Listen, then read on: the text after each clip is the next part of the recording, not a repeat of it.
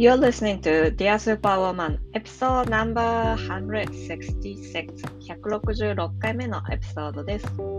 Hello my love, hello my team, how are you? This is Dear Superwoman time 皆さんお元気ですか今週も Dear Superwoman の時間がやってまいりました。数あるポッドキャストの中から Dear Superwoman を選んで聞いていただいてありがとうございます。最近はサイキックとしての活動が多いんですが、生理コーチとしての活動も少しずつ始めようかなと思っているときに、あの、お話がありましてですね、あの、アクティビストと言っていいのかな？ライターだと思うんですけど、ライター、アクティビストだと思うんですけど、ちょっと肩書きを何とお伝えすればいいんですけどね。まあ、あの、佐久間由美子さんですね。佐久間由美子さんの、あの、有料会員オンリーの方のためのですね、あの、イベントに呼んでいただきまして、6月の3日、日本時間の6月3日の午前9時から、あの、生理についてのワークショップを佐久間由美子さんのところで、あの、やります。で、由美子さんのことは多分、あの、この、このイベントにどうやって参加するかは、あの、由美子さんのインスタグラムとか、由美子さんのウェブサイトとかを見ていただくと多分わかると思うので、まあ、あのいらっしゃいいらっしゃいたい方はですね、ぜひあの佐久間さんのウェブサイトに行ってみてください。日本時間6月3日土曜日の午前9時から始まります。だから今週からあの入入会しても多分すぐ入れると思うんですよね。今週から入会してもそこに入入れると思うので、もしあの生理について少しなんとなくお知りになりたい方は、由美子さんのところのウェブサイトで見てみてください。で、え、ー、と、今日これを録音しているのが5月の28日なんですけど、29日、明日、アメリカは休みなんですよね。休みというのはですね、戦没者追悼の日といってメモリアルデーというお休みのあの祝日なんですけど、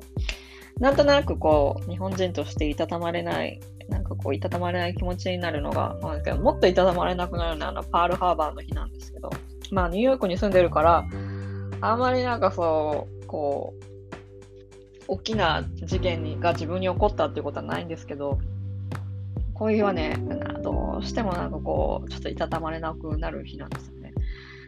まあ、休みは休みなので、別に特に何かするってわけじゃないんですが、なんかこう、人からこう、じろって見られた時に、う、う、もしかして今日そう思ってんのかなって思ったりとかしながら、ちょっと考えながら歩いてる日なんですよね。私にとってはね。で、今日のゲストはですね、スーパーゲストです。女優の石川由美さんです。由美さんは、あの、このエピソードの中でも言ってるんですけど、その、アクティビストって言わないで、その女優の石川由美として紹介してくれということだったので、女優の石川由美さんです。というのもですね、この多分、どうだっただろ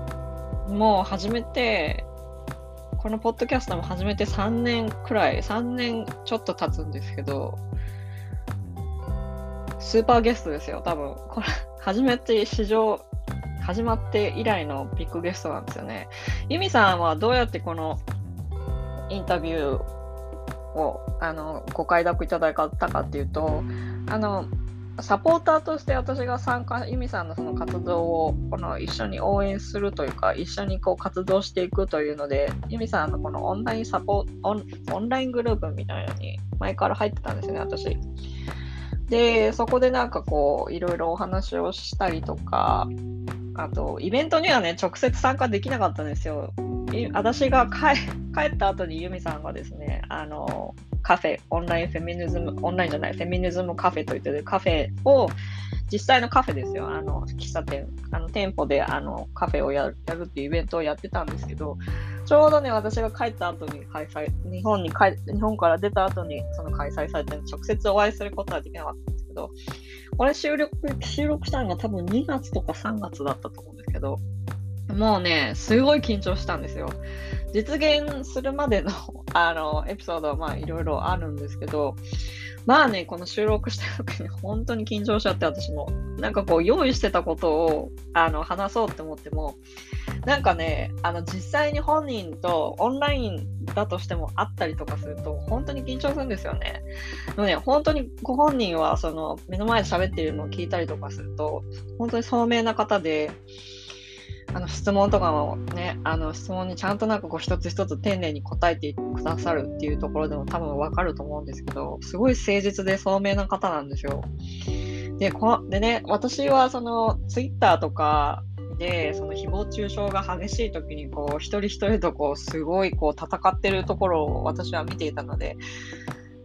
ご本人にこのオンラインで会うまで結構怖かったんですよ。オンラインサポートグループに入っていたとしても。なんか私余計なこと言ってすごい怒られ怒ら怒らせたらどうしようとかって少し思ってたんですよ、実を言うと。多分ね、ユミさんもそれはなんかこう、組んでくださってすごい優しく回答してくださったんですけど、やっぱりね、このテレビで見る人、テレビで見たりとか、その雑誌で見たりとか、そういう遠い存在の人を実際目の前にすると、すごい緊張するんですよ、やった。だから何回も言ってると思うんですけど、このエピソード中にも。ユミさんのこの多分こういろいろ活動とかこう活動に至るまでの経緯とかをいろいろ聞いてくる聞いているとすごいよくわかると思うんですけど本当にこう一人の人間なんですよ。だけどその活動がその一人の人間っていうこのエピソード中でも言ってますけどこの活フェミニストっていうその活動自体が自分よりどんどん大きくなっていったりとかするとやっぱその一人の人間がやってるってことをこう私たちその外からこうなんとなく傍観してる身で身だとなかなかわからないこととかあると思うんですよね。でもこのエピソードを聞いてくださったらくださる方には多分なんかいろいろなことがこう考えさせられることもあるだろうし石川由美さんっていう一人の人間のね、なんかこう、私たちがその雑誌とか、そのメディアとかね、そういうところで見る以外の、その、なんかこう、一つの側面を、あの、が見えると思います。で、私はそういう風にしたかったので、実際に自分が編集している時にもう一度聞いて、あ、なんかうまくいうまくいったっていうか、緊張してたけど、なんとなくうまくまとまってよかったっていう安心感とともに、このエピソードをお送りしたいと思います。で、ユミさんもその活動はされていて、あのでも今あの、ソーシャルメディア、SNS、日本で言うと SNS っていうんですね。ソーシャルメディア、Twitter とか Instagram とか Facebook とか、もうほとんどアカウント消され、あの削除されたので、あの一切メディアから目を振ね、石川由美さんっていうそのアカウントが実際に使ってるあのソーシャルメディアのアカウントもないんですけど、でもあの、サポーターとしてニュースレターっていう、石川由美さんのニュースレター、有料のニュースレターとしてですね、あの、いろいろな活動をされています。ザ・レターっていう、あの、なんて言えばいいのかな、直接読者と本人をつなぐような形のそのニュースレターがあって、ザ・レターって日本で使ってるやつなんですけど、それを今中心に、それを使ってらっしゃいます、ユミさんは。で、これからも、あの、実際のカフェの、このエピソード中でも話していただいてるんですけど、カフェとかも開店されたりとか、毎日じゃなくてたまにイベントとして開催開開開催されてるので、ぜひ気になる方は、この石川由美さんのニュースレター、For Myself っていうあのニュースレターがあって、で、この、このニュースレターを有料、無料でも参加できるし、有料会員になる方は、その有料会員のなのみの方、有料会員向けの、あの、ニュースレターが届くようになってて、それはそのザ・レターっていうものなんですけど、多分ね、その検索したらすぐ出てくると思うので、ぜひ気になる方は、ザ・レターのと言ってググってですね、石川由美さんのこの名前を入れたりするとすぐ出てくると思うので、ぜひあの参加してみてください。というわけで、私の緊張っぷりとですね、由美さんの聡明さ、聡明な回答をですね、ぜひお楽しみください。See you later. Bye. 今日は、あの、私のポッドキャストを切ってのですね、あの、ビッグなゲストをお呼びしました。俳優の石川由美さんです。で、わ石川由美さん。もう初主演石川です。そう俳優で、あの、靴、靴でね、あの、BBC の Women of Hundred で、あの、一躍、著名、一躍有名になったと言えばいいのか。でも、きっと、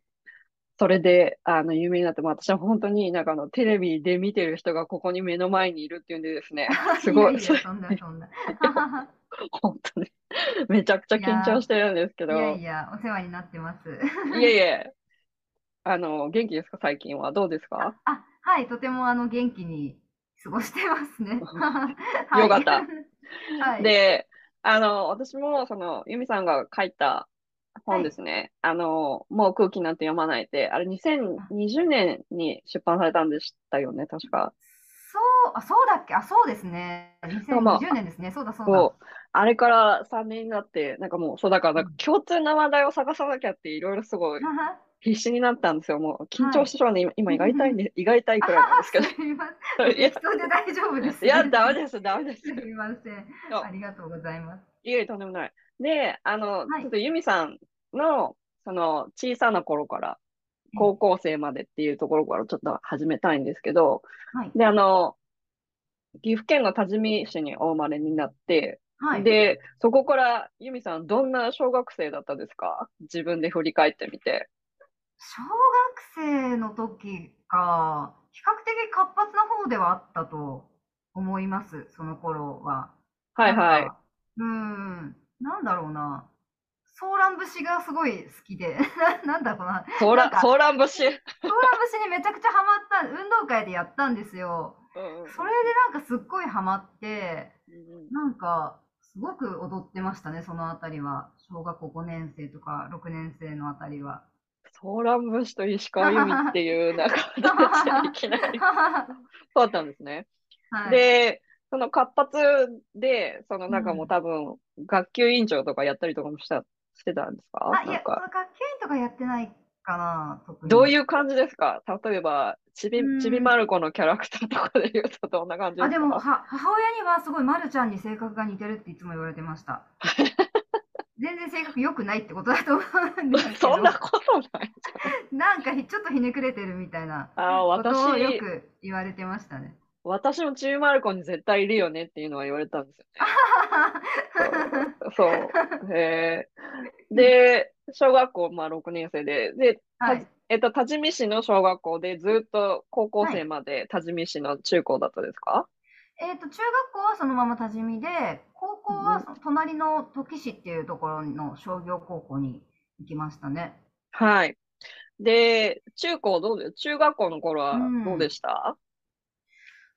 そうですね。うーんと、なんか、すごくその時期って私たち、その、モーニング娘。が全盛期だったんですよ。はいはいはいはいはい。後藤真希さん、本当に後藤真希さんとか、あの、かごちゃんとか辻ちゃんとかが入ってくる、朝やんっていう番組でやっていて、ね。うんそれを見て、あなんか私も歌って踊るっていうことがしたいなっていうことにすごく憧れを持っていて、うんうんうんうん。ただやっぱ田舎なので、全然その芸能の世界につながるっていうことが難しい。当時インターネットもなかったし、全然。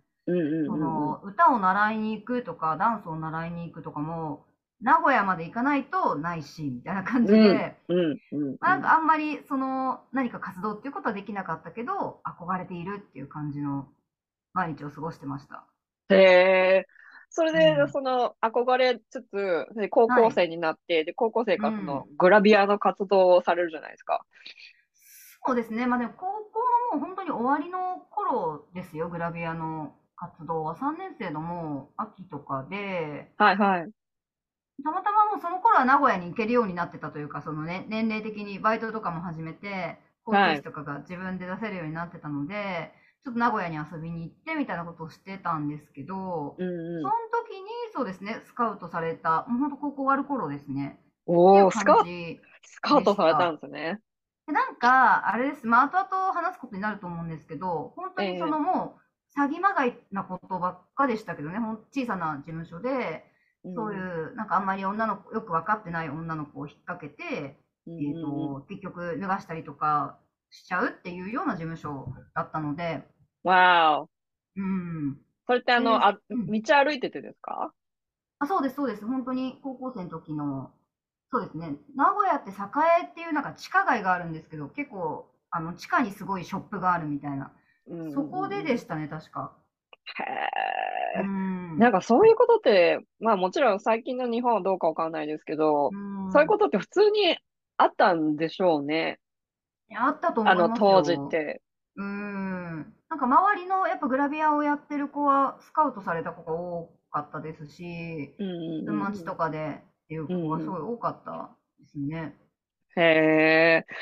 で、そのグラビアのそのまあスカウトされて、で、そこかはい。ら具体的にそのグラビアのうん。その仕事をされたっていうことで、じゃあすべてはい。名古屋で仕事があ、仕事したりで、そこから東京にも出たりとかしたんですか？高校えっの時は。と、高校の時はもうほぼ仕事はそもそもしてなくて、高校出たらじゃあ、あ、すいません。的に。やりましょうみたいな、あはい、感じだったんですけど、はい。やっぱ名古屋は全然やっぱ仕事がないので、東京にあの通ったりしてました、当時は。う二十歳ぐらいま。では地元から通ってて、ではい。二十歳になって東京に出てきたって感じでしたね。お自分、なんかこの空気なんて読まないをよ読んはい。でた時にあ、思ったんですけど、ございます。いえ、とんではい。もない。あの、何回も読みました。すいません。いいや。なんか押し付けるわけじゃないんですけど、なんかこの空気を読まないというか、その空気をずっと、なんかこう20、20代ぐうらいん、から、はい。その、なんかこう、自分のノリが悪いって自分が自分らしくするとその反応すると責められてしまうって、そのうノリがん、悪いとか、はい。その言っててなんかこう自分のことが大嫌いだったってう書いてあっん、たんですけど、はい。そのグラビアの仕事を、うこう、そん、の、憧、まあもちろんその憧れから始まって、その少しずつその高校を卒業して始まって、はい。で、写真を撮られたりとかするじゃないですか。で、うん、そういうはい。中で自分が大嫌いだったってうん。言ってたのが私にはすごい意外だったんですよね。うん。で、なんでかなと思ったんですけど、で、はい。そういう、そういうふうに思いながら仕事するってどううん。いう感じなのかなと思ったんですよね。多分、その、私もですけど、私以外の子も結構、むしろ自信がないからグラビアの仕事してる子っていたなって思うんですよね、結構。へえ。その、何かで、まあ、私の場合はその男性と付き合ったこととか、まあ、そもそも高校の時に一回性被害に遭ってるので、うんそっうん。からやっぱりその、なんか自分の体の所有権が自分にあることが分かんなくなっちゃったっていうのが一個あって、うんうんうん。それでやっぱりグラビアの仕事って性的なことじゃないですか。うん。それを決定するその自分の権利が自分でうんは認識できなかったんですよね。うんうん。だから、なんかその、だし、その、それとプラス高校生の時とかに付き合った人とかにすごくその、自信がなくなるようなことをたくさん言われたので、うんうんなんとかしてうん。その自分が女として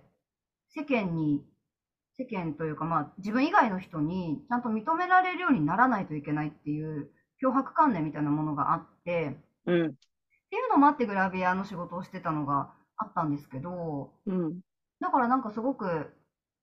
なんかちぐはぐでしたね。写真撮ってもらってて、多分その、外から見たら自信があるからやってるんだろうって思われることってすごく多かったんですけど、いや、むしろ、むしろ自分の体とか気持ちを大事にしてなかったから、で、できてなかったから、うん。やりたくないことをやっていたっていう状態になってたなって、う今、ん。当時は分かんなかったですけどね、そういうなんか、細かいところまでは。う今思ん。うと、ああ、そういうことだったなっていうのがやっと分かったって感じです。そうだったんですね。なんか私、なんかん。こう、グラビアの仕事をしてる人って、はい。こんなに自分をさらけ出してるんだから、楽し、楽しいん。とか、じ相当自信あるんだろうなと思ってた、思ったんですよ。そう、うんうん。ユミさんもご指摘の通り。はい。で、私なんかはもうずっうん。と、中学校、高校の頃からずっとブスだって言うん。われてたんですよね。で、なんかもう、それでもう自分の容姿にはめちゃくちゃ自信なかっはい。たんですよ。うんで、もうんう、で、だけど、ユミさん、もう、めちゃく。ちゃ美人じゃないですか。美人っていうかもう本当に、やいやもう、美しい、美しいと思うんですよ。私はね、普通に。ありがとうございます。いえいえ、本当に本当に。で、うそういうん。ふうに思ってるなんて思ってませんでした。びっくりであ、す。本当ですか。いやはい。ー、なんか、やっぱり、あの、女性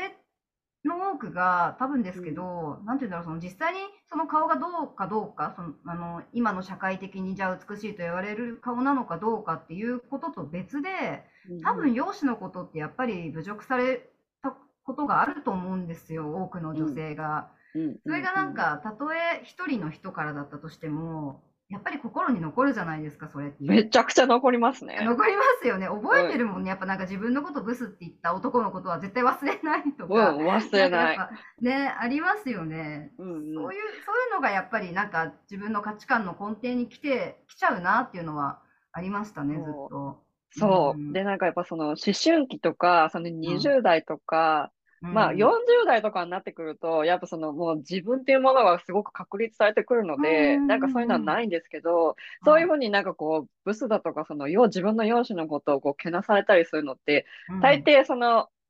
若さで言ってくる、わ若いっていうのに価値があるっていうことでこう言ってくるじゃないですか。で、だからなんか、それもなんかすごいなと、なんかそういうふうに思ってるっていうのは私もすごい衝撃だったんですけど、で、なんかその、で、その、20代の時にも、はい、ユミさんはその結婚してやっぱその子供ができないと幸せじゃないみたいな。その普通じゃないって、これみんな思ってると思うんですよ。はい。ねこれがなんか普通みたいな。で、これから抜け出すっていうのが、はい。できないというか、なかなか難しくて、声を上げるのも、その上げたらこうやってその、うん、ユミさんみたいにそのバッシングが、ものすごいバッシングがあったりとかあったじゃないですか。はい。はい、私、ツイッター戦ってるの見てましたよ、本当もう、もうツイッター嫌になりましたけどね、だいぶもうさすがにね。うん、で、だからその、うん、なんて言うんだろう、おかしいって思うことを黙、うん、黙らされるじゃないですか、女性としてというか。はい。はい、で、なんかその、ダメ、ダメだと思うから言ったとしても、はい、その、その言ったことすらダメだって言われるみたいな。本当ですよね。そう。そうなんですよね。文句すら言えないっていう感じですよね。で、だからどうやって、その、はい、よくしていったら、生きやすくしていったらいいかわからないっていうのが多分、なんかこう、はい、リアルな声なんじゃないかなって思うんですよね。で、海外に住んでると、そんな、なんかこう、まあ言葉の壁も多少あるっていうので、距離はあるので、なんかこう、はい、まあ、適当に掘ってくれる人もいるし、こう、一緒に怒ってくれる人っていうの声が近いんですね、やっぱり。あ、いいですね。そっか。そう。だけど、なんか、日本とかだと、うん、なんちゅうんだろう。そういうのが怖いっていう、その声を上げることが怖いっていう背景もあったり、はい、そのそうやってその声が潰される力の方が強いって実感することが多いってこともあって、はい。なんかこう団結しづらいんですよねって思うんですけど、どうですか？あほ本当そうだと思います。やっぱりその私がされたこと、嫌がらせとかを見てるので、多くの人が。やっぱり、ああいうふうには、ああいう目には会いたくないって思われる方多いでしょうし、うん、そうなるとやっぱり、なんか、あ、ここは怒んなきゃいけないなっていう時も、やっぱりなんかひるんじゃうというか、自分で自分を実践してしまうっていうことは本当に起こると思うし、うん、そうなってくるともう団結どころじゃないっていうか、なかなか難しいし、なんかその、あと、団結しようとしても、どっちかというと団結よりもなんか、まあまあ落ち着いての方が多くないですか？一旦ちょっと、あの、まあまあ冷静になってよっていう声がすごい多くて、一緒に怒るって、怒ってくれるっていう、あんまないよなってってやっぱりその日常生活ではフェミニストの方以外はない。やっぱりなかなか、はい、うん、ない。ちょっと悲しいところですよね。そう。なんかそれで、ツイッター、うん、私がそのツイッターでフェミニストの方がだの団結しづらいというか、そういうのを見ると、うん、やっぱなんかこう、もちなんて言うんだろう。私はこうだからこうっていうことをこう、お互いに見つめ、見てくれ、認めづらいっていうか、なんかちょっとした違いで、うん、いや、それは違うっつって、なんかそう、お互いが批判しちゃって、全然前に進まないみたいな。うんうんうんうん。難しいですね。そう。うん、で、なんかその、ソーシャルメディアとかでも、その、うん、めちゃめちゃコミュニケーションとかしづらい、もともとしづらいのに、そこで喧嘩して終わりみたいな、えー、はい。うん、その団結して、そのいい方向に向かっていくっていう目標自体が、こう忘れ去られやすいんですよね、なんか、ああいうのを見てると。いや、そうですね。ななんか特にツイッターとかって、やっぱりちょっと距離感がバグる部分があると思うんですよ。なんか、直接は会ったことないような人でも、すごく近く感じちゃったりとか、なんかその一面しか見てないのに全部を知ってしまったかのように思っちゃうとか、ってなるとやっぱちょっと意見が違った時に、すごい、なんて言うんだろう。拒絶、なんか、なんだろうね。ね、なんかすごいバーンってなるじゃないですか。なるいや、もともと違ったんじゃないかいみたいなことが結構ある。そういうのもあって、ちょっと SNS から距離を置いてるっていうのもあるんですよね。なんかリアルな人間関係が気づきづらいんじゃないかと。うん、自分もなんか人をコンテンツのように見てしまったりとかするし、やってると。ちょっと危ないなと思って、うん、うん、っていうのがありました。わかる。で、なんかその、で、今はもあのソーシャルメディアからちょっと距離を置かれてるっていうことだったんで、はい、まあそういう理由でだと思うんですけど、はい、でそこでなんかそのリアルにそのフェミニストたちがこうつながるようにそのフェミニストカフェっていうそのプロジェクトが進んでるんだろうなって思ってるんですけど、はい。で、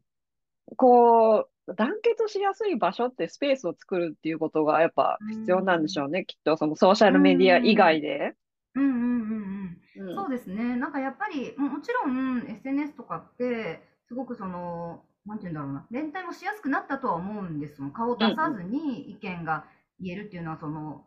ひどい誹謗中傷をそんなに受けずにできるっていうのもあるし、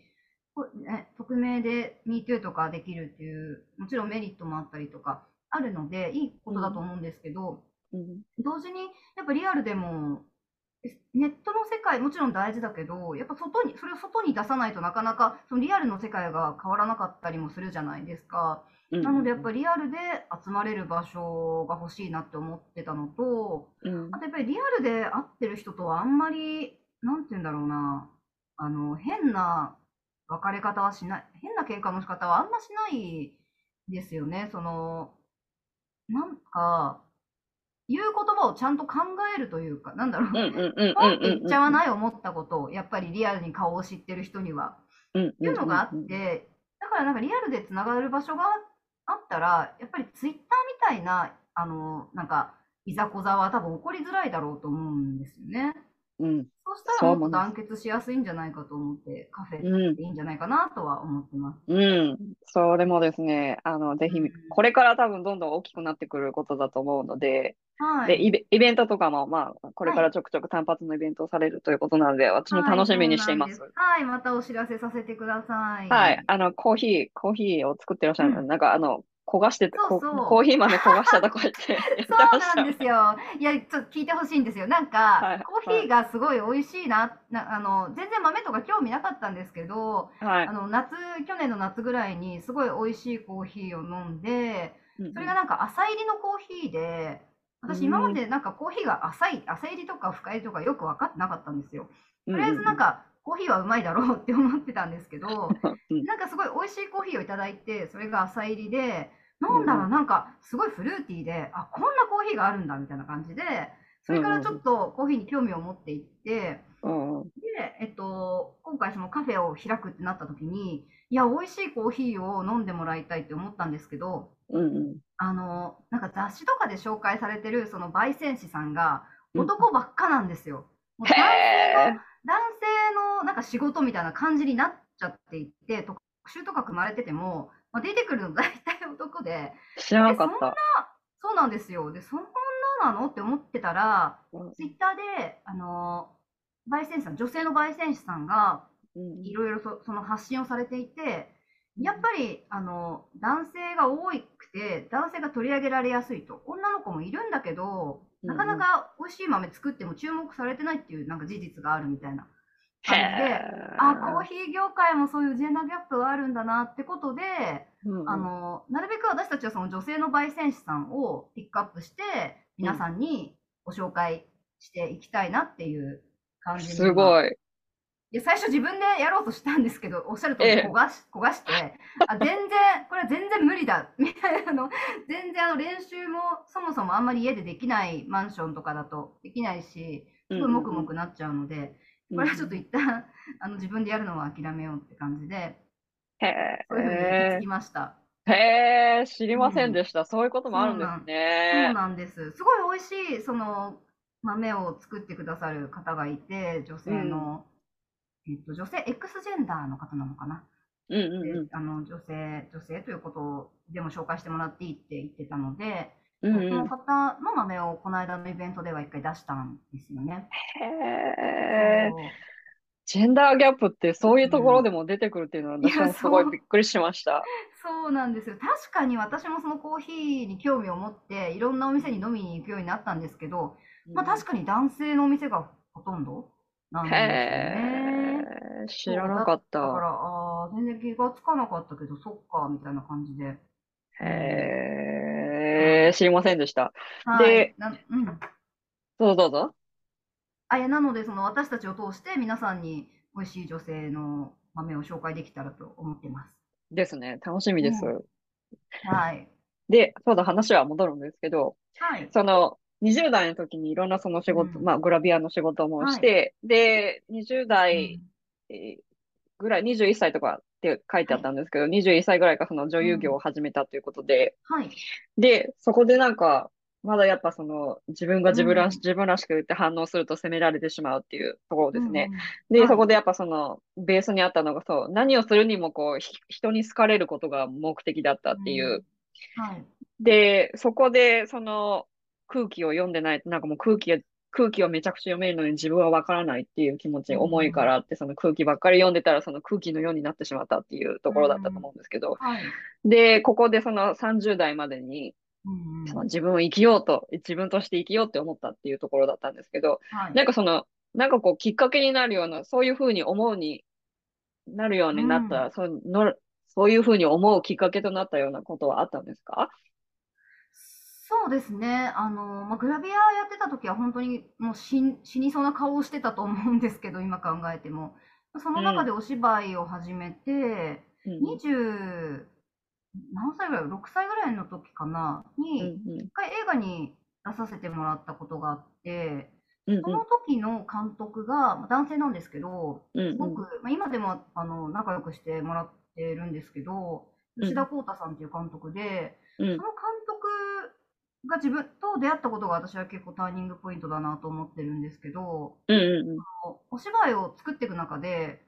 なんで石川はそんなに自分に自信がないのみたいなことを言われたんですよね。うんうんとにかく私が、あの、なんか、何を、多分すごい、あの、顔にも態度にもいろんなものに出てたと思うんです。自分に自信がないっていうことが。で、やっぱ芝居にももちろん出るので、うんうんやっぱ芝居って自分に自信がないとできないよっていうことを言われて、うんうんもうなんか根拠のない自信、男性は根拠のない自信があるんだよっていう話を してくれたんです。男性俳優は。でやっぱ女優さんはなかな、なんでかみんな自分に自信がないみたいなことを話してくれて、そっからやっぱ芝居が上手くなりたかったので、うんえ、なんで自分ってこんなに自信がないんだろう、確かにっていう方向に考え始めたんですよね。うんそれはすごい大きなきっかけでした。その、それまで自分という人間について考えたことがなかったんです、ほとんど。え、それはどうしてですか？うーん、外のことばっかり気にしてたからだと思いあ、ます。その空気っていうことですね。そうそうですね。その自分がどう心が反応するかじゃなくて、周りがどういう反応を自分に対してするかっていうことをその主軸に置いて自分の行動を決めていたので、自分のことって本当にどうでもよかったんですよ、多分当時は。うん。うん。で、でまあ、それが今考えるとね、ひどい、かわいそうな話だなって思うんですけど、自分に対して。うんうんうんそれがちょっと変わっていったっていうのがありましたかね、そのなる辺で。ほど。なるほど。うんそこの、その女優、その、その監督と、映画監督と会って、で、はいその、そのターニングポイントってなっておっしゃったってましたけど、はいそこで、その、高校生の頃から、その、グラビアで働き始めうんて、で、その、グラビアの撮影でなんかこう、うん仕事がこれから来ないよとかって言われたりとか、はい。でで、それで、そこでその性被害に遭われたじゃないですか、そのグラビアの時に。で、そのか、はそのことと、自分に自信がないってこととつ、うん。つながってますか？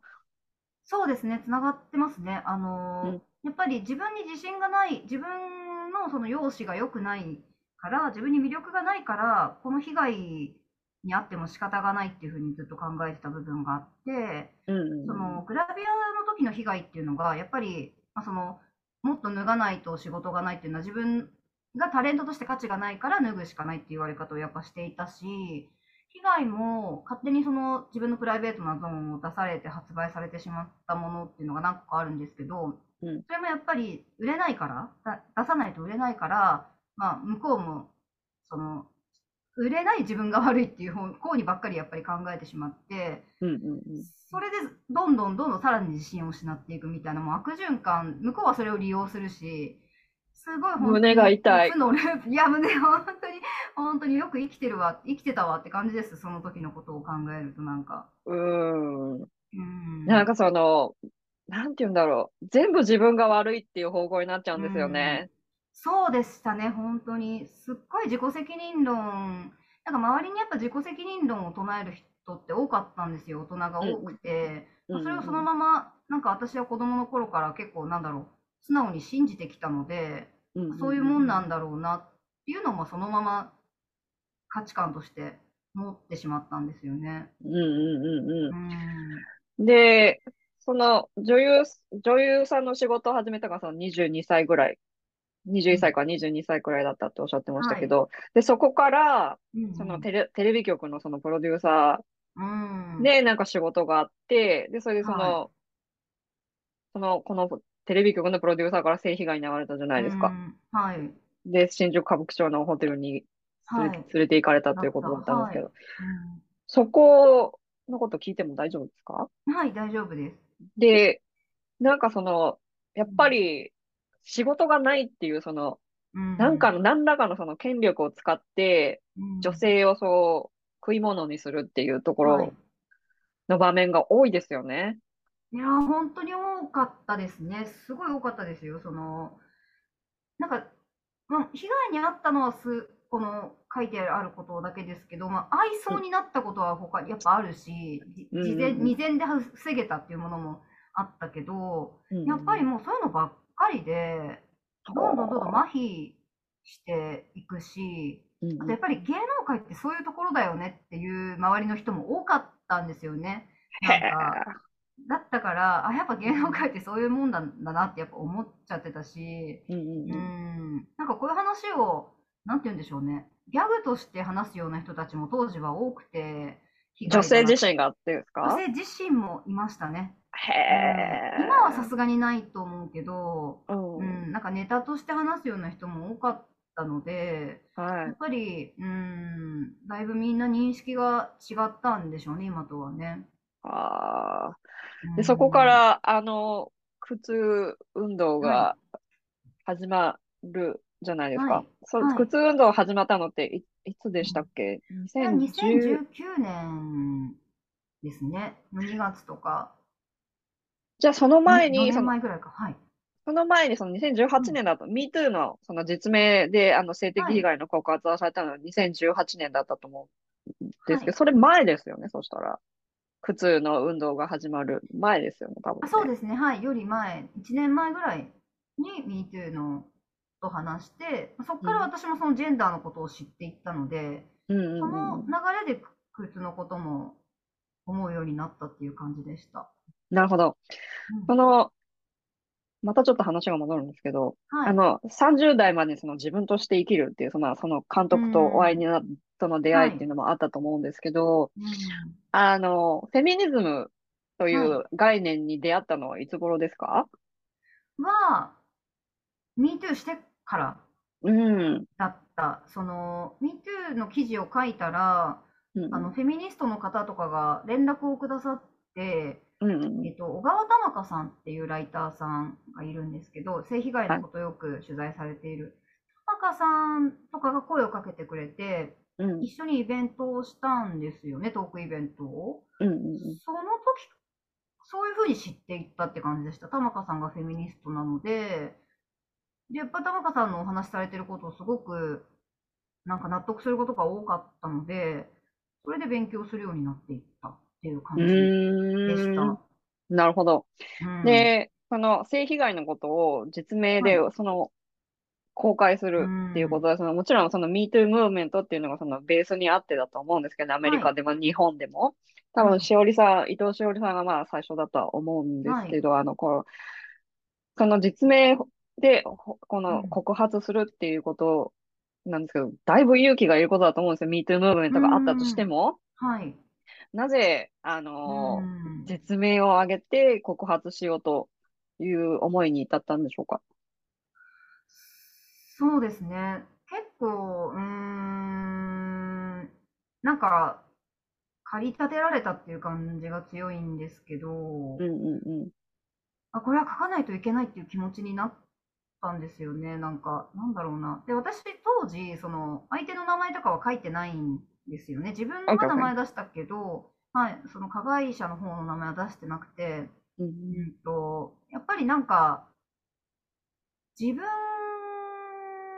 のことを書きたかったっていうのがベースにあって、自分にこういうことがあって、自分は今こういうふうに思うとか、で、自分はもうこれ以上被害が増えてほしくないっていうようなことをベースに書いたんですよね。うん。うん、そうなんかすごく、あれはなんか言葉に表しづらいですね。とにかくなんか、衝動、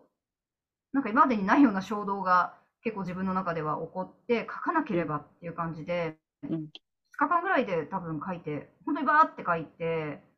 仕上げて、一応当時、あの事務所に入ってたので、ちっちゃな事務所ですけど、入ってたので、マネージャーに見てもらったんですけど、あんま多分理解してなくて、うん、そういうなんか、そういうことを、ちょっとでも、まあいいやと思って出しちゃってって感じだったかな。へえ。はい。そこは、うん、じゃまあ衝動的、衝動的という、衝動的か、自分のそういうなんかこう書かなければっていう衝動だったんですけど、そこまでも、もちろんそのフェミニズムに、まあ勉強、本格的に勉強したのはその1年後ぐらいで、だいたいそれくらいだった同じくらい、うん、MeToo と同じくらいで同時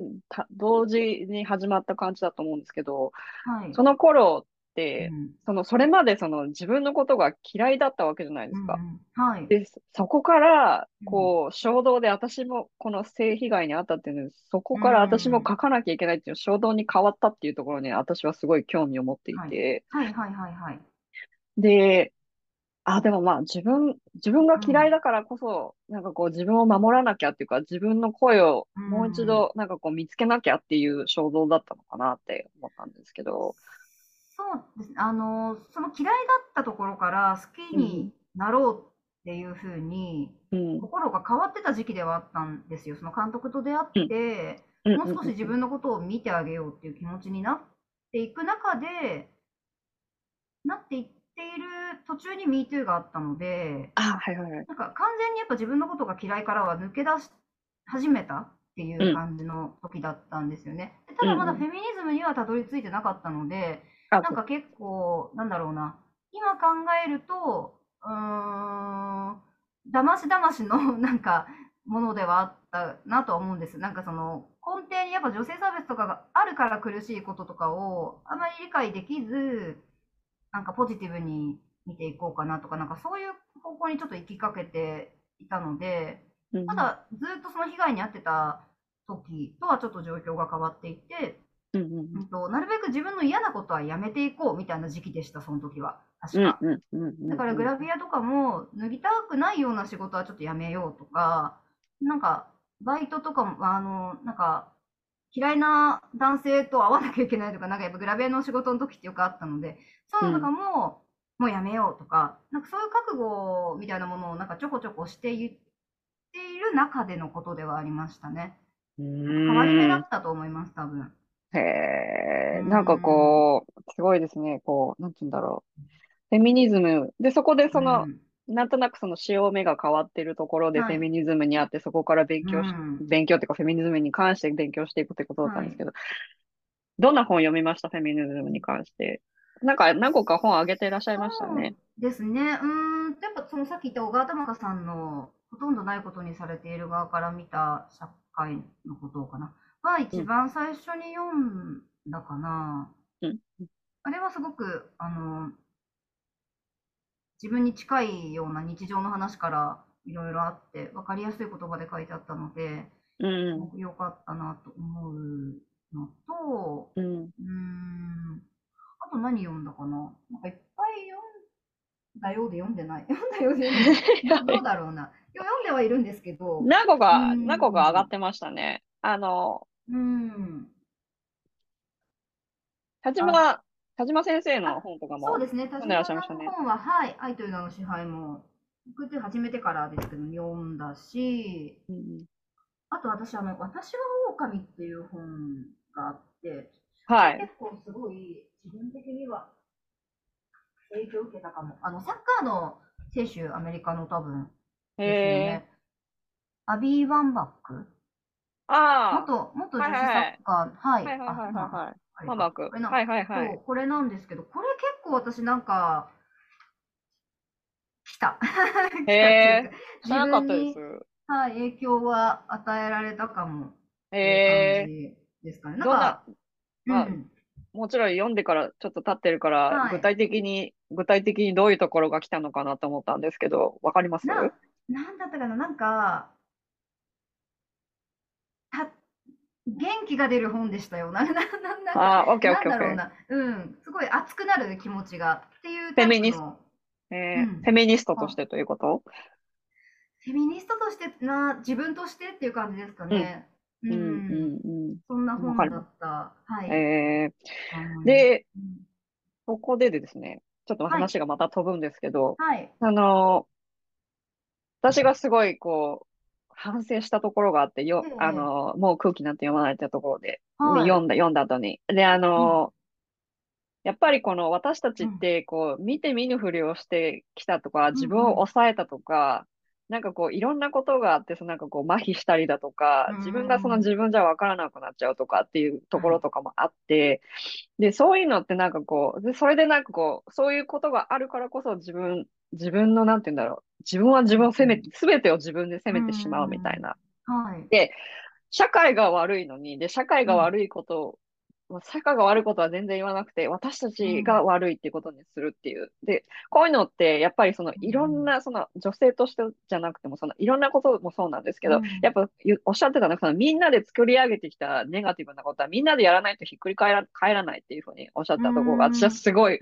反省したんですよ。はい、で、みんな、なんでかっていうと、その、みんながアクティビストなわけじゃないですか。で、なのになんかやっぱその、すべての人が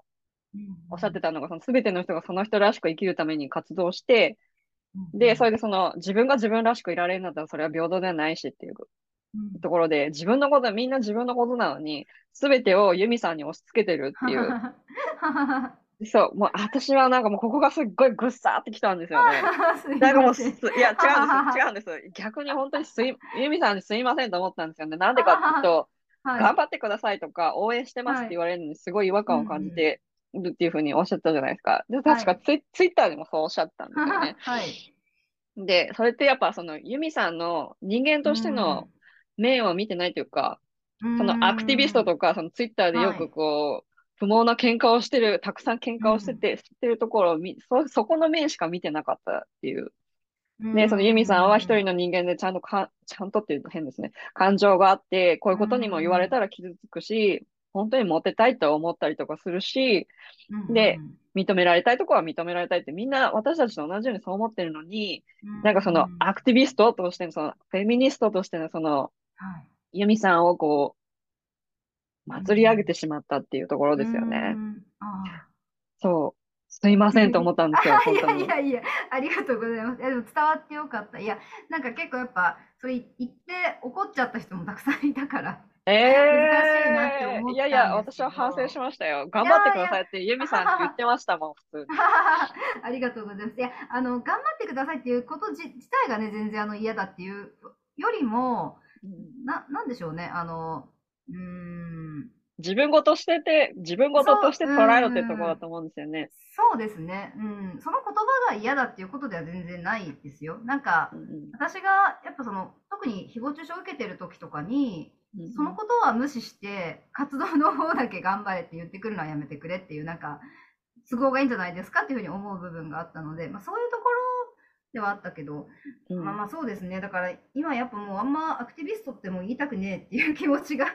あって最初あの俳優って言ってもらったりとかもしてるんですけど、うん、うん、なんかそのさっきおっしゃってくださったように、私はやっぱりその社会のことはみんなのこと、みんなの生活のことなので、うん、そのまあ、みんながアクティビストだと思うんですよね。うん、その活動の大きい小さい、まあ、うんまあ、なんだろう、取り上げられたとか取り上げられてないっていうその大きい小さいはあるかもしれないけど、皆さん何かしら多分アクションって頑張ってされてることあると思うし、うん、なんかだったら別にそれってアクティビストって言ってるか言ってないかだけの話なんじゃないのかなって思うんですよね。うんうん、なので、なんだろう、やっぱ私も自分がやれないことはやっぱ人には言わないようにしようとか、うん、あの人に頼まないようにしようというか、頼むんだったらやっぱ自分でやらないとって思いながらやってきましたし、うん、み皆さんもそうであってほしいなっていうふうに思うんですよね。うんうんうん、みんな同じ立場だって思うので、うん、うん、そこはみんなでよくしていきたいと思う。私も応援してますよってことなんですよね。私側からもあなたを応援してますよっていう、なんか、そう応援されるだけじゃなくて、みんなお互いに応援し合ってるんじゃないのっていう風な気持ちが、うん、うん、あります。わかります。うん、で、そういうところを、はい、ツイツイッターで拾う人っていないんですよ、絶対。で、こういうふうに1対1で話す機会っていうのが、ね、普通の人は、普通の人っていうか、はい、なかなかないじゃないですか。で、こうやってユミさんとは、そう、ユミさんとこうやって話してると、すごいなんかこう、本当なんか隣にいる、隣にいる人っていう感じはあるんですけど、なんか、そう、なんかこう、大々的にその活動、自分より急にその、なんて言うんだろう。ミミさんはその自分より全然活動が大きくなっちゃったじゃないですか。はい。自分という人間っていうサイズよりも、活動がすごいその、ミーツーもそうです、苦痛もそうだし、それでの活動がこう、すごく大きくなっちゃったじゃないですか。そこでなんかこう、いらぬ批判とかを一手に引き受けて、それはそれですごいしんどいことだと思うんですよね、やっぱり。うん。うん。そうですね。でだうん、だからそのアクティビストっていうのをなんか言いたくないっていうのは、気持ちはすごいよくわかるっていうか、うん、思いました。そうですね。なんか特に日本だと余計なのかもしれないですね。あんまりその活動家みたいな人がいない、多くはないじゃないですか。そのうん、みみんなの、なんか、普段の、なん、なんつうのかな。日常にあるような感じではなかったですよね。ちょっとやっぱ特別扱い、もともとされてしまうようなものでは、まあ、運動自体がそうですよね、そもそもね。うん、だからっていうのはあると思うんですけど、うん、なんか私は、私のペースでやっぱやりたい、まあ、やりたいっていうのもあるし、やっぱりなんか自分の人生が一番っていうことがあっての苦痛の問題とかだったりとか、3つの問題とかなわけなので、そこがやっぱ入れ替わっちゃうようなことがあると、本末転倒だなって思うんですよね。そこだけはなんか、一番自分が、なんだろう、こだわっ、これがあったから多分運動もできたと思うし、普通っていうのも、やっぱ自分が足が痛い、自分が足が痛いのが嫌だっていう気持ちがやっぱあったから生まれた運動なので、うんうん、そこ大事にするっていうのはやっぱ変えたくない、うん、っていうのがあります。わかります。その、うん、自己犠牲のもとで成り立つ活動っていうのはおかしいってことですよね。はい、おっしゃってたように。そう思います、本当に。うん。だってもともとその、みんな自分のためにやってるわけじゃないですか。はい、で、うん、だけどそこが分かってもらえないっていうか、うそのさっきおっしゃったみたいに、その自分のなんていうの、社会のためっていうことになっちゃうんですよ、そういう活動とかすると。はい、だけど、その社会の動きと自分の毎日の生活がつながっているっていうことを、こうなかなかこう、つなげて考えられなくなっちゃってる人が多いと思うんですよね。で、そこでなんかそのアクティビストっていうフェミニズムっていう特別なものとして捉えてるけど、いやいや、そうじゃなくて、その、一人の人間として扱ってもらいたいだけですよっていうところですよね。だから人間扱いしてないところを指摘してるだけなんだけどっていうところだと思うんですよね。そうですよね。うん。普通の運動だってそもそも、やっぱね、あの、同じ人間として扱ってくださいよ。だから、ヒールで働いたら痛いのは当たり前じゃないですかっていう、その人間としての、あの、要望だったりするわけで、それが全てですよね。その運動の中で、自分が人間扱いされないっていうのはちょっとダメだろうみたいな感じ。本当、本当ですよね。本当ですよ。うん、もう本当にそう思います。うん、で、そう、最後に私すごい聞きたいことがあって、はい、はい、その、もちろん、まだ、その途中ではあると思うんですけど、前、あの、今存在してないインスタグラムで、はい。その、いろんなその、自分を好きになるための、こう、いろんなワークをしてきたと。で、ワークをしてきたんだけど、はい。あの、やっぱり自分のことなかなか好きになれないっていうふうになんかインスタグラムでおっしゃってたのが、私はなんかすごいまだ残っていて、うんうんはい。で、やっぱその自分が、その自分を嫌いなままではいけないのかって言ってるところが、うん私すごい、こう、あの、刺さったんですよね。なんでかあっていう反応してくだと、さいましたもんね、あの時。そうそうそうそうありがとうございます。いえ、とんでもない。うんで、あそこなんですけど、やっぱその、好きにならない、自分のことを好きにならないと幸せになれないとか、なんかまあ、またそういうなんかこうセルフラブだとかセルフケアだとうんか、そういう新しいカタカナの用語が増えていくうちに、はい。その、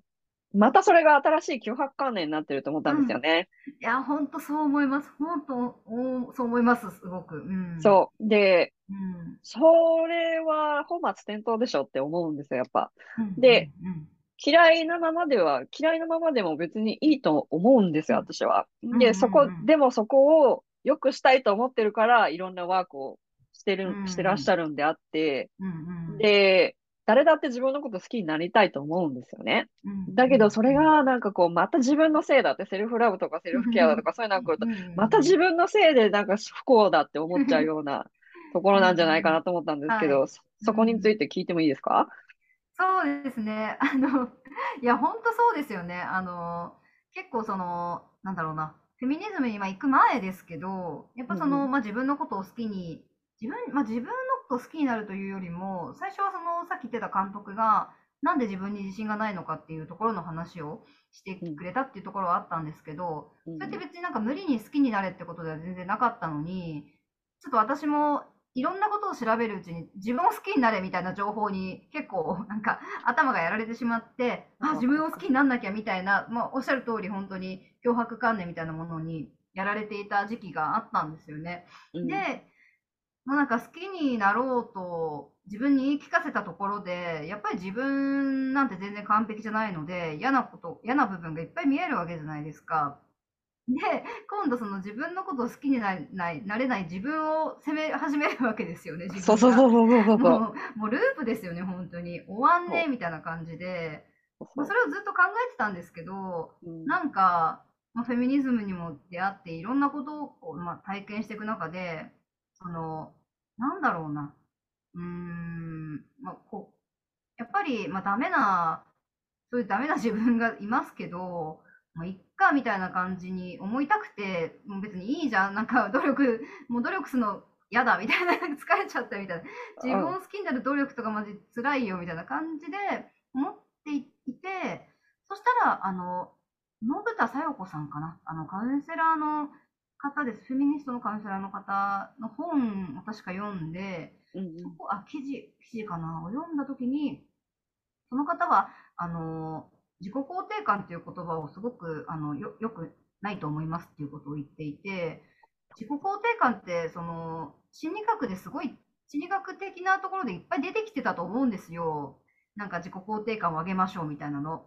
で、それをやっぱ、あの、見て、自己肯定感上げなきゃってなってる人すごい多いと思うんですけど、うん。その信田先生は逆に、それをすごく批判していて、そんなの自己肯定感なんて上がりませんみたいなことを書いてらして、自分のことなんて嫌いに決まってるじゃないですかみたいなことを書いてたんですよね。なんかそれが自分的にはすごい面白くて、だよねみたいな感じで、ちょっと安心したっていうのがあったんですよ。それで、あいもういいやみたいなもう嫌い、嫌いな部分はもちろんありますっていう、好きな部分もありますよ、でも嫌いな部分もある、それでいいっていう風な、風になって書いた、だったかな、多分。なるほ。ど。うん。すっごいなんかね、はい。それが、それが当たり前っていうか、好きなところも嫌いなところも共存しているのが当たり前みたいな。ろ、うんうんうん、で、どっちかが100%ないとダメみたいな。ひゃうん0か100か、善か悪かみたいな、そういうのが、うん、そういう世界じゃないですか。特にインスタグラムとかもそうだと思うんですけど、そうかもしれないですね。そうん。なんかこう、キラキラじゃなきゃダメみたいな。う。うんん、そうじゃないんだなっていうところで、私はすごいこう、うん反応したんでですよね。あいいじゃん、はい別に。ってか、当たり前でしょっていうところですよね。。だからこれ、うんうん多分このユミさんのをきの言葉を聞いて、安心した人ってたくさんいらっしゃると思うんですよね。ああ、だったら嬉しいですね。私もね、他の方から安心をいただいて、それがうん。またなんか他の方にも伝わったらいいなと思います、本当。うん。うん。で、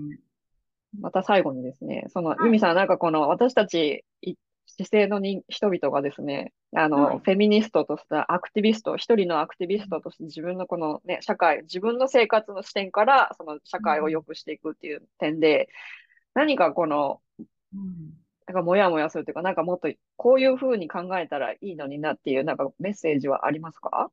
なんかここういうふうにやってったら、気軽にやってったらいいんじゃないみたいなメッセージみたいなのありますか？そうですね、あのーなんか本当に無理はしなくていいと思っていて、うんうん。あのー私がだって空中の運動をしてるの、したのって、結局うん、私は自分の会社で言う勇気がなかったからっていう部分が大きいんですよ。怖い、怖くて。やっぱり、その、実際に付き合いがある人に、これはおかしいんじゃないかっていう勇気がないんです、結構。だけど、その社会活動として、その社会に向けてなら、その人たちとぶつからなくていいからできるな、みたいな、うんっていうことがあったので、やっぱなんかみんな自分がやりた、やりやすい方向に、のことをやればいいんだと思うんですよね。無理、無理して自分ができないことをしなくていいから、自分ができることをやる？っていうことと、うん、と、私はですけど、やっぱりフェミニズムって自分は自分の革命かなって思っていて、社会、まあもちろん社会が変わる？っていうことある？と思うんですけど、どっちかってやっぱ自分が変わったなって思うんですよね。自分が怒る？ようになったとか、自分が何かに気がつくようになったとか、自分が自分のことを別に嫌いでもいいと分か分かったとか、なんか、うちに向かう私はものとして使う使うというか助けてもらったと思うので、ううん。ん、なんか自分が変わるとやっぱり世界が変わるっていう部分があったと思います、すごく自分の場合は。それはなんか、自己責任論とはちょっと違って、まあ、なうん。だろうな、そう取られちゃうこともあるかもしれないからちょっと難しいんですけど、うん。うん、でも、自分が納得いく自分になったなっていうふうに今は思えるんですよね。うんなので、まあ、自分にとってはそれがすごく一番幸せなことで、死ぬまでにこうなれてよかったっていうのはすごくあるので、なんか皆さんもやっぱ自分の納得いく人生を送ってほしいと思いますし、そのために自分が何ができるかっていうのは、やっぱ自分しかわからないことだと思うので、他人じゃなくて、自分で、自分の頭で考える癖をぜひつけてもらいたいなっていうのを思いました。わかります。はいその、フェミニズムっていうのは、究極、セルフラブですからね。いや、そうですよね。あ本当にそう思います、私も。うん本当に究極にそうで。だからその、社会がどうこうっていうよりも、その、うん自分、何でもそうだと思うんですけど、自分がやってることって、自分を何何かしら解放するためにやってるじゃないですか。はい。そこ、そこですよね。だからそこでなんかそう、うんさっきおっしゃったみたいに、その、自分が活動、自分が活動して犠牲になるのはおかしいっていうのは、本当に本末、うん本当にそうだと思いますね。はい。うんうんうん。そう、そう思います、本当本当。自分より、ね、やっぱ大切なものなんてないですよ、自分にとって。って私は思っているので、なんか自分の中でもし無理して社会のためにってなってて、まあそれが楽しいなら全然いいですけど、うん。もしね、ちょっと無理してる部分があるなら、そこは無理しないでほしいし、うん、とですね。思います。うん。うん。無理しないで、好きなように、はい。なんか自分の頭で考えて、自分のペースではい。何かおかしいと思うことを変え、うん。自分で変えていく。自分のな、はい。で、まあ生活の中で変えていくってことですよね。だからその、そね。本当にはい。自分の家の周りをうん変えるところからそこでしょうね、はいきっと。はい、本当そう思います。なんか、やっぱ自分の、私、なんか、すごく最近思うのが、うん本当なんか、部屋の何かを一つ変えるだけでも自分の気持ちってすごく大きく変わったりするじゃないですか。うんそういうなんか自分が居心地がいい場所を自分が作る、なんか努力、努力、まあ余裕を自分で作るようにするとか、うん考えるっていうのはすごく、うん、その自分を大切にするっていうことなんじゃないのかなって思うし、うんその先にやっぱり社会運動とかやろうって気分になったりとかするんですよね。なんか自分が元気に過ごせると。うんなので、まあ、自分がなるべく元気に過ごせる、なんか毎日を送ってもらえたらいいんじゃないかと思います。すごいわかる。その自分のその気持ちが整って自分が何かさらにやってみたいと思ったところで、社会運動とかアクティビストとして活動していけばいいってところですよね。うんうん。いや、そう思います、そう思います。うん。ねうん。なんかよく今田さんが結構なんか、な何書いてるかな？なんか、ぼーっとする時間とかでいい、いい、ね、すごい書いてたりするじゃないですか。うん、本当にそうだなって思う。その時間がすごい幸せだと思う人はもうずっとぼーっとしてたらいいと思うんですよね。うん、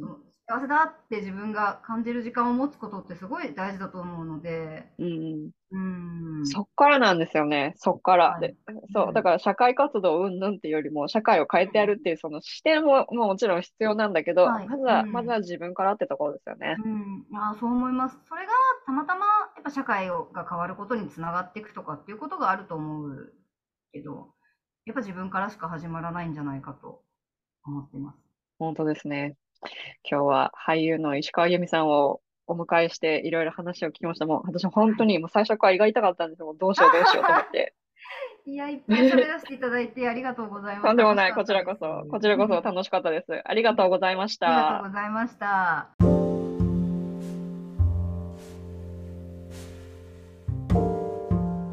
Thank you for listening to the end. 最後まで聞いていただいてありがとうございました。ユミさんのお話いかがだったでしょうか？ユミさんの全体のお話で最後の方にお伝えしたお話でもそうだと思うんですけど、あの、私のインスタグラムのストーリーズで一回、あの、出したところ、出したんですけど、この Yahoo ニュースのあのインタビューがあって、で、これはその5月7日に放映された今話し合おう子供、若者とお金っていうですね、日曜、NHK の日曜討論のところであったで出演された方でですね、NPO 法人、NPO 法人ポッセですね。で、あの、奨学金など若者の貧困問題に取り組む一橋大学院生の岩本奈々さんという方のインタビューがこの Yahoo ニュースに載っていて、それは私のインスタグラムのストーリーズで流したんですけど、この彼女の言葉を借りてお伝えしたいんですけど、あの彼女が言ってた言葉ですね。世界では、クォートが始まります。で、世界では生存が脅かされたり、格差に苦しんでいる人々が不公正なシステムに対抗するために集団となって行動を起こし、より公正な社会を少しずつ実現しています。誰かを偉い人にお願いするとか、誰かに投票するとか、それだけのことに自分の力を切り縮めないでほしいと思います。自分たちでストライキをしたり、街に出て仲間を集めたり、記者会見で問題提起をしたりと、直接行動する方法はいくらでもあります。これらはすべて日本国憲法にも認められた立派な権利です。そういう能動的な行動に一歩踏み出す人がいつまで一人でも多く増えることが、今の日本の閉塞した状況を変えていくことにつながるはずです。こうと終わりなんですけども、本当にそうでしょ。なんかこう自分の生活が社会社会とつながって直接つながっているっていうことをあの真剣にこう考えるというか私たちが日本のの社会を作っているっていうそういうなんかこう自覚自覚っていうかそのつなげられて考える人っていうのが少ないのかなっていう。でだから自分の生活からこう発言すること自分のその体験から発言することっていうのがやっぱこの石川由美さんのインタビューでもこう、一貫としたテーマだし、この彼女が言ってることですね。えっ、ー、と、えっ、ー、と、誰、どなたでしたっけ？岩本さん。岩本さんのこの発言にもあると思うんですけど、自分の生活の問題っていうのは社会の問題であったり、その社会が不公平だからってもう起こってる問題なんであるのに、なぜか私たちは自分のせいだって思ってることも多いわけですよ。で、そこは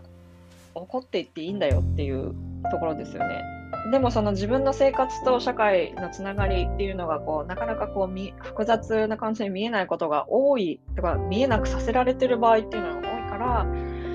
こうやってあのいろんなこう自分を変え変えていくっていう方向に進んでいったりするのかなと思ってそれで逆になんかこうユミさんがさ、ユミさんと私が最後の方に言ってるこの新しい脅迫観念として自分に襲いかかってくるっていう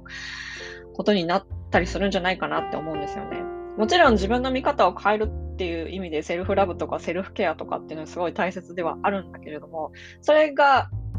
さらなるその脅迫観念になってしまっているんだったら、もしかしたらその問題は別のところにあるかもしれないじゃないですか。で、それがもし社会の問題だったとしたら、あなたはどう動き、あなたはどういうふうに行動をしていきますかっていうところだと思うんですよね。そういう点で私はこのユミさんのそのインタビューはすごい良かったと、私は良かったと思うし、で、それもそうだし、あの、なんちゅうのかな、ユミさんのこのメディアで散々こう作られたこのナラティブって 作られたイメージの以外のところで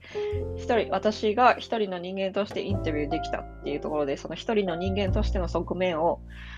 あの少しでもお見せできていたらいいなと思うんですが皆さんはいかがだったでしょうか？感想をですね、インスタグラムの DM であのいつでもください。あのブロックしたりとかしませんから。ぜひぜひ、あの、感想いただくと本当に嬉しいので、ぜひ皆さん、あの、感想があったら DM ください。インスタグラムで DM ください。で、インスタグラムはもう最近なんかこう、告知、告知用っていうのかな？なんかこう、あんまりこう、使わなくなってきたので、別にやめたりとかしたりとかはしないんですけど、投稿は減ってくると思います。で、多分どっちかっていうと自分の実験する場所みたいな、実験する遊び場みたいな感じにななっていくと思うので、皆さん何かあったら、ぜひ、あの、私に気軽にコンタクトするには、インスタグラムが一番早いんですけど、うん、だと思います。というわけで、なんかちょっとまとまんなくなっちゃったんですけど、皆さん何かあったら、ぜひ教えてください。では、また来週。See you next week. Bye.